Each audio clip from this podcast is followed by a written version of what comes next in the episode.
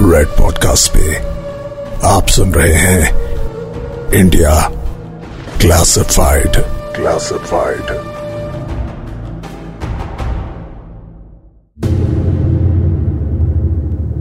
1996 में एक Hollywood film आई थी इंडिपेंडेंस डे उसके ठीक 20 साल बाद एक दूसरी फ़िल्म आई थी इंडिपेंडेंस डे 2 जिसमें क्लियरली एरिया 51 के विषय के बारे में बात की गई है।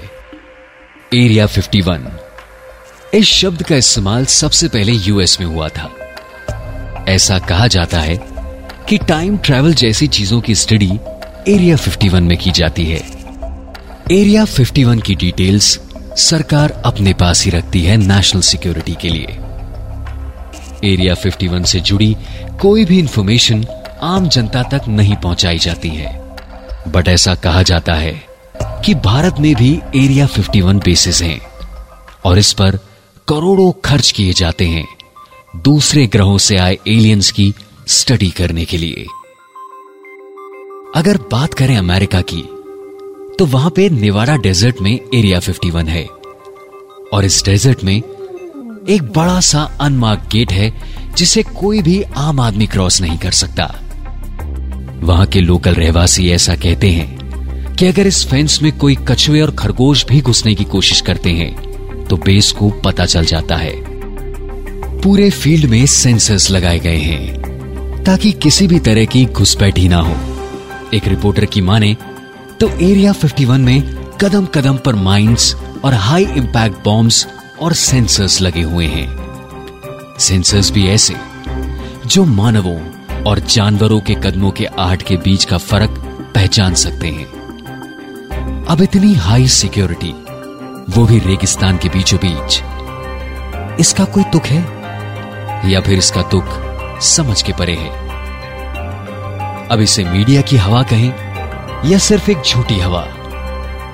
पर एरिया 51 के बारे में कुछ तो ऐसा है कि वहाँ पर एक बोर्ड लगा हुआ है, जिस पे लिखा है trespassers will be prosecuted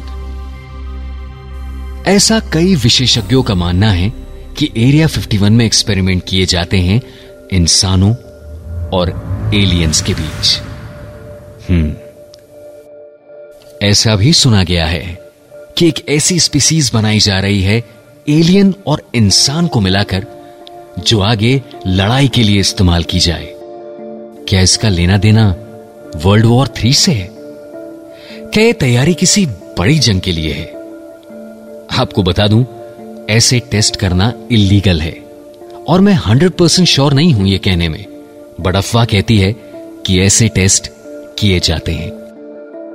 आप यकीन नहीं मानेंगे, छत्तीसगढ़ के चरमा गाँव में हिस्टोरिकल पेंटिंग्स देखी गई है, जो पत्थरों पर बनाई गई हैं जिसपे मॉडर्न जमाने के एलियंस की तरह दिखने वाली प्रजाति की तस्वीरें बनी हुई हैं। क्या इसका मतलब यह है कि ये एलियन और इनके यूएफओ धरती पर कई सदियों से आ रहे हैं? क्या हमारे देश इंडिया में भी एरिया 51 बेस है, जिस पर इन सभी स्पेस से आई चीज़ों पे रिसर्च की जाती है? 2016 में जब अमेरिकन इलेक्शंस चल रहे थे, उस दौरान प्रेसिडेंशियल कैंडिडेट हिलैरी क्लिंटन ने लोगों को यह वादा किया कि अगर वो प्रेसिडेंट बनती हैं तो सबसे पहले एरिया 51 का खुलासा करेंगी, आम जनता के लिए। अगर देश की सिक्योरिटी को उससे खतरा नहीं है तो उनका यह भी कहना था कि वो खुद मिलिट्री बेस जाएँगी एरिया 51 का खुलासा करने के लिए। अगर वो चुनाव जीत जाती तो क्या सच में ऐसा होता? या बाकी पॉलिटिकल मुद्दों की तरह यह भी एक झूठा वादा था? खैर, हमारा आज का मुद्दा अमेरिका का एरिया 51 नहीं, जिसके बारे में सब जानते हैं। बल्कि आज के इस एपिसोड में हम ये जानने की कोशिश करेंगे, क्या इंडिया में भी ऐसा कोई एरिया 51 है? क्या हमारी भारत सरकार एलियंस पे रिसर्च करने के लिए करोड़ों खर्च करती है? अगर हाँ तो क्या हमें और आपको इस बारे में जानने का अधिकार है? और अगर नहीं तो फिर क्यों? मिनिस्ट्री ऑफ़ होम अफेयर्स की पूरी वेबसाइट हमने टटोल डाली। पर एरिया 51 जैसे विषय के बारे में हमें दूर दूर तक कुछ नहीं मिला। फिर हमें एक बहुत ही फ़ेमस न्यूज़पेपर में भारत के पूर्व रक्षा मंत्री का बयान मिला। इस बयान में उन्होंने कहा है कि एलियन साइटिंग्स की खबरें झूठी हैं। वहीं से हमारे कान खड़े हुए।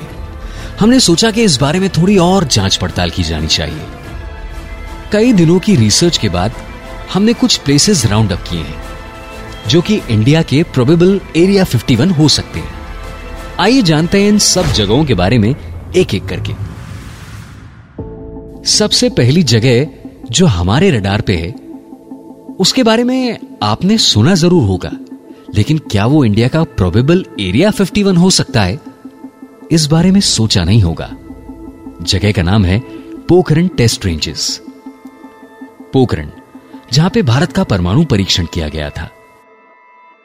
पोखरण में पाँच इंडियन एजेंसीज एक साथ काम कर रही है। बाहरी पैरामीटर को बीएसएफ के कमांडोज गार्ड करते हैं और पूरी फैसिलिटी को इंडियन आर्मी सिक्योर करती है।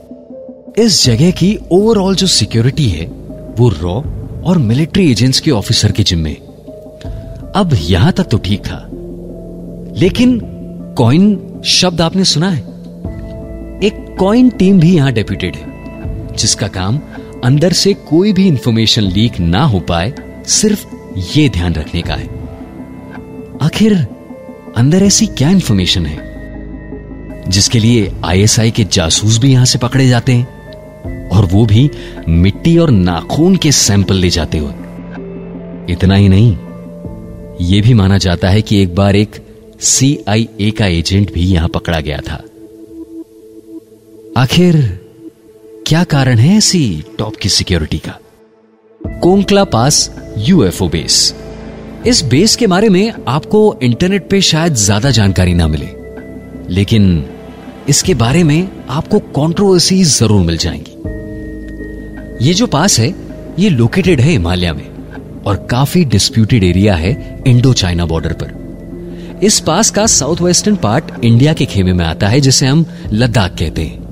और नॉर्थ ईस्टर्न पार्ट चाइना के खेमे में आता है, जिसे अक्साई चीन कहा जाता है। 1962 से इंडिया और चाइना के बीच कोंका लापास को लेकर काफ़ी मतभेद रहे हैं। दोनों ही कंट्री एक दूसरे के साथ इस एग्रीमेंट पर आई हैं कि दोनों एक दूसरे के एरिया पेट्रोल नहीं करेंगे, सिर्फ़ दूर से ही निगरानी रखेंगे। अब आप सोच रहे होंगे कि इस चीज़ का एरिया 51 से क्या लेना देना? बट आपको एक रहस्यमयी बात बता दूँ कि यहाँ यूएफओ भी देखे जा चुके हैं। ऐसा भी कहा जाता है कि इंडिया और चाइना दोनों ही देश के कुछ लोगों ने यूएफओ को इस एरिया में लैंड करते हुए देखा है। और तो और, जब यह बात उड़ी कि इस जगह के पास एक अंडरग्राउंड यूएफओ बेस है सनसनी फैली 20 अक्टूबर 1959 को, जब तीन भारतीय यानी तीन इंडियंस को चाइना ने बंदी बनाया। और अगले दिन 21 अक्टूबर 1959 को नौ भारतीय अफसर इंडो चाइना बॉर्डर पर मारे गए और सात भारतीयों को और बंदी बनाया गया। उसके ठीक तीन साल बाद फिर से इंडिया चाइना के बीच एक एनकाउंटर हुआ। जब कुछ अफसरों ने ऐसे ही दृश्य देखे, जैसे मानो ये नामुमकिन हो। इस घटना ने सबको तब हिलाया, जब पीएम ऑफ़िस भेजी गई रिपोर्ट में अथॉरिटीज ने लिखा कि उन्होंने अनआइडेंटिफाइड ल्यूमिनियस ऑब्जेक्ट्स देखे क्या वो यूएफओ थे? क्या कोई दूसरे प्लेनेट से आ जा रहा था? ये जो ऑब्जेक्ट्स वो दिन और रात दोनों में देखे गए थे, जो चार पाँच घंटे आसमान में मंडराते रहे। इस बात का लोगों को यकीन तब हुआ जब 2006 में गूगल सैटेलाइट ने यूएफओ, यानी उड़न तश्तरी का एक पिक्चर लिया। और तब जाके भारत के वैज्ञानिकों को इस बात पर यकीन करने के लिए मजबूर होना पड़ा। कोंका लापास वैसे भी वैज्ञानिकों के लिए एक रहस्य भरा सब्जेक्ट रहा है। एक बार हुए खतरनाक किस्से को मैं आपके साथ शेयर करना चाहता हूँ। एक बार पाँच साइंटिस्ट ने मिलकर इन मिस्टीरियस ऑब्जेक्ट के बारे में जानने के लिए लद्दाख के पास समुद्र टापू वैली जाने का फैसला किया। और इसरो के डॉक्टर कुलकर्णी ने इस टीम को हेड करने का फैसला किया। और जब कई मुश्किलों के बाद यह टीम वैली के करीब पहुँची, आप यकीन नहीं मानेंगे उनका सामना एक एलियन से हुआ। जब वो तकरीबन चार फुट का एलियन उनकी तरफ़ चल के आने लगा, सभी साइंटिस्ट हक्का बक्का रह गए। और जब उनमें से एक साइंटिस्ट ने कैमरा निकालने की कोशिश की, तभी एलियन रुक गया। कुछ 20 मीटर ही दूर था एलियन इस ग्रुप से। डॉक्टर कुलकर्णी ने अपने साथी से कैमरा नीचे करने को कहा और खुद धीरे धीरे एलियन की तरफ़ बढ़ने लगे। फिर अचानक एलियन के बॉडी पार्ट्स क्लो होने लगे और डॉक्टर कुलकर्णी वहीं रुक गए। लगभग 40 मिनट इनका सामना एलियन से हुआ।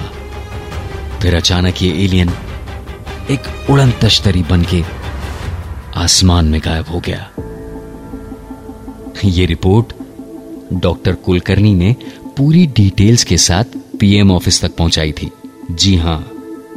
बट गौर करने वाली बात यह है कि इस घटना के बारे में देश की जनता को पता नहीं चला। क्या हमसे ये वारदात जानबूझकर छिपाई गई? जब यूएस में एक अफसर ने यूएफओ देखा तो उसे यूएस के सरकारी कर्मचारियों ने उस अफसर को याददाश्त खोने वाली दवाई दे दी, ताकि उस घटना को भूल जाए। क्या वैसे ही हमारी भारतीय सरकार ने भी डॉक्टर कुलकर्णी और उनके साथियों के साथ यही किया होगा? अगर नहीं तो फिर यह बात बाहर कैसे नहीं आई? चलिए बात करते हैं एरिया 51 प्रोबेबल नंबर टू की व्हीलर्स आइलैंड इस आइलैंड पर बने बेस को इंडियाज मिसाइल टेस्टिंग बेस भी कहा जाता है। इंडिया की स्ट्रेटेजिक न्यूक्लियर मिसाइल्स और स्टैटिकल मिसाइल्स सभी यहाँ पे टेस्ट की जाती है। व्हीलर आइलैंड को इंडिया ने सीक्रेट आइलैंड बना दिया है, सिक्योरिटी पर्पस की वजह से। व्हीलर आइलैंड उड़ीसा के कोस पे लोकेटेड है, भुवनेश्वर से 150 किलोमीटर ऊपर। और यह सेटअप किया था डॉक्टर एपीजे अब्दुल कलाम ने। व्हीलर आइलैंड, जो बिल्कुल सेंट्रल प्लेस में मात्र 10 किलोमीटर की दूरी पर है, eastern coast bay of Bengal से। Wheeler island base missile fire testing facility के लिए जाना जाता है। लॉन्ग रेंज मिसाइल यहीं से फायर की जाती है। और गौर करने वाली बात तो यह है कि यहाँ पर सिर्फ़ शिप से पहुँचा जा सकता है। और कोई भी ब्रिज या एयरपोर्ट नहीं है आसपास। क्या इंडियन गवर्नमेंट यहाँ मिसाइल के अलावा एरिया 51 के लिए भी रिसर्च करती है? यहाँ पर किसी भी आम आदमी का पहुँच पाना नामुमकिन है। यह आइलैंड भी इंडिया के प्रोबेबल एरिया 51 में शुमार किया गया है। सनसनी 2007 में तब फैली, जब ईस्टर्न कोलकाता में रात तकरीब साढ़े तीन बजे कुछ लोगों ने टैक्सी से उड़ता हुआ ऑब्जेक्ट देखा। उनमें से एक जनाब का नाम सुरेश है। जब हमने उनसे कांटेक्ट किया तो उन्होंने हमें यह बताया कि हाँ, उन्होंने यूएफओ देखा और हमारी क्यूरोसिटी तब बढ़ी। जब उन्होंने कहा कि पहले वो यूएफओ स्पेयर शेप में था, फिर चेंज होके ट्रायंगल शेप लिया और फिर एक स्ट्रेट लाइन में बदल गया। उसने ये भी बताया कि उस यूएफओ से काफ़ी रोशनी आ रही थी, जैसे मानो इंसान को अंधा कर दे। ऐसा करते करते सारे लोग इस यूएफओ को देखने के लिए इकट्ठा हो गए। फिर कुछ देर बाद यूएफओ आसमान में उड़ गया, पर इसका वीडियो कई लोगों ने लिया था। अगले ही दिन न्यूज़ चैनल्स पर इसका वीडियो दिखाया गया। जब ये तस्वीरें और उसके फुटेज बिरला प्लेनेटोरियम के डॉक्टर दुआरी को दिखाए गए तो उन्हें भी ये बड़े दिलचस्प लगे। बट उन्होंने इसे वीनस प्लैनेट कह के रफा दफ़ा कर दिया। तो ये व्हीलर आइलैंड के पास हुई घटना की वजह से इस आइलैंड को भी इंडिया के प्रोबेबल एरिया 51 में गिना जा सकता है। बढ़ते हैं इंडिया के अगले एरिया 51 की तरफ़। अंडमान एंड निकोबार आइलैंड्स ये डबल एन आई के पाँच आइलैंड में से एक आइलैंड है। इनमें से सिर्फ़ चौतीस आइलैंड ही पब्लिक के लिए ओपन है। ऐसा कहा जाता है कि यह भी इंडिया का एक प्रोबेबल एरिया 51 है। अंडमान और निकोबार एक आइसोलेटेड आइलैंड है। और एलियंस ऐसे ही आइसोलेटेड आइलैंड्स टारगेट करते हैं। और ऐसा कहा जाता है कि इसी वजह से लोकल लोगों ने यूएफओ लैंड करते हुए देखा है। और एक बार नहीं, कई बार वहाँ ऐसे यूएफओ साइटिंग्स की खबरें सुनने में मिलती हैं। वहाँ एक ग्रुप का कहना है कि उन्होंने इसकी जानकारी सरकार को भी दी है। और शायद सरकार इस बेस पर रिसर्च करती है, वरना इतने आइसोलेटेड आइलैंड पर एक रिसर्च बेस बनाने की क्या ज़रूरत थी? ये सब किससे आम जनता तक नहीं पहुँचे। ये भी एक बहुत बड़ा कारण हो सकता है। Trishul airbase Trishul airbase in Bareilly is the largest underground airbase in Asia ये फैसिलिटी इतनी सिक्योर थी that it house the MiG 25 Foxbat which was bought under complete secrecy the acknowledgement of Foxbats है day they were retired imagine एक airbase जो इतना secure है कि जहाँ से आप फाइटर जेट को उड़ान भरते हुए नहीं देख सकते हैं। वहाँ पर भी अगर कोई यूएफओ साइटिंग हो तो शायद उसकी खबर आम जनता तक नहीं पहुंचेगी। अभी एक ऐसा किस्सा हुआ चंडीगढ़ के पास पंचकुला में। जब आधी दुनिया सो रही थी, वहाँ के एक रेजिडेंट ने अपने बैकयार्ड में एक एलियन को देखा, जो तकरीबन चार फीट ऊँचा था। और ग्रे कलर का था, जिसकी आँखें बिल्कुल काली थी। उनके बेटे हितेश का भी यही कहना था, बट जैसे ही हम उसके करीब जाने लगे, वो वहाँ से उड़ गया। इस फैमिली का कहना है कि पंद्रह साल हो गए इस बात को, और एलियंस काफ़ी बार यहाँ देखे गए। यहाँ के रेजिडेंट्स ने भी ये बात सरकार तक, न्यूज़ चैनल्स तक पहुंचानी चाहिए, बट किसी ने भी इस पर एक्शन नहीं लिया। शायद इंडियन गवर्नमेंट इस बात को नेग्लेक्ट कर रही है ताकि ये सारी चीज़ें लाइमलाइट में ना आए। ये थे इंडिया के यूएफओ साइटिंग्स और प्रोबेबल एरिया 51 जो हमने आप तक पहुँचाए। आप शायद सोच भी नहीं सकते एलियंस और यूएफओ की रिसर्च पर शायद इंडिया करोड़ों खर्च करती है। बट हम भारतीय लोगों को इसकी जानकारी अभी तक नहीं है। इस एपिसोड के बारे में हमें फीडबैक देने के लिए रेड पॉडकास्ट के ट्विटर हैंडल फेसबुक पेज या इंस्टाग्राम पेज पर जाएँ और ज़रूर शेयर कीजिए अपना फीडबैक मेरा नाम है सुदर्शन और आप सुन रहे हैं इंडिया क्लासिफाइड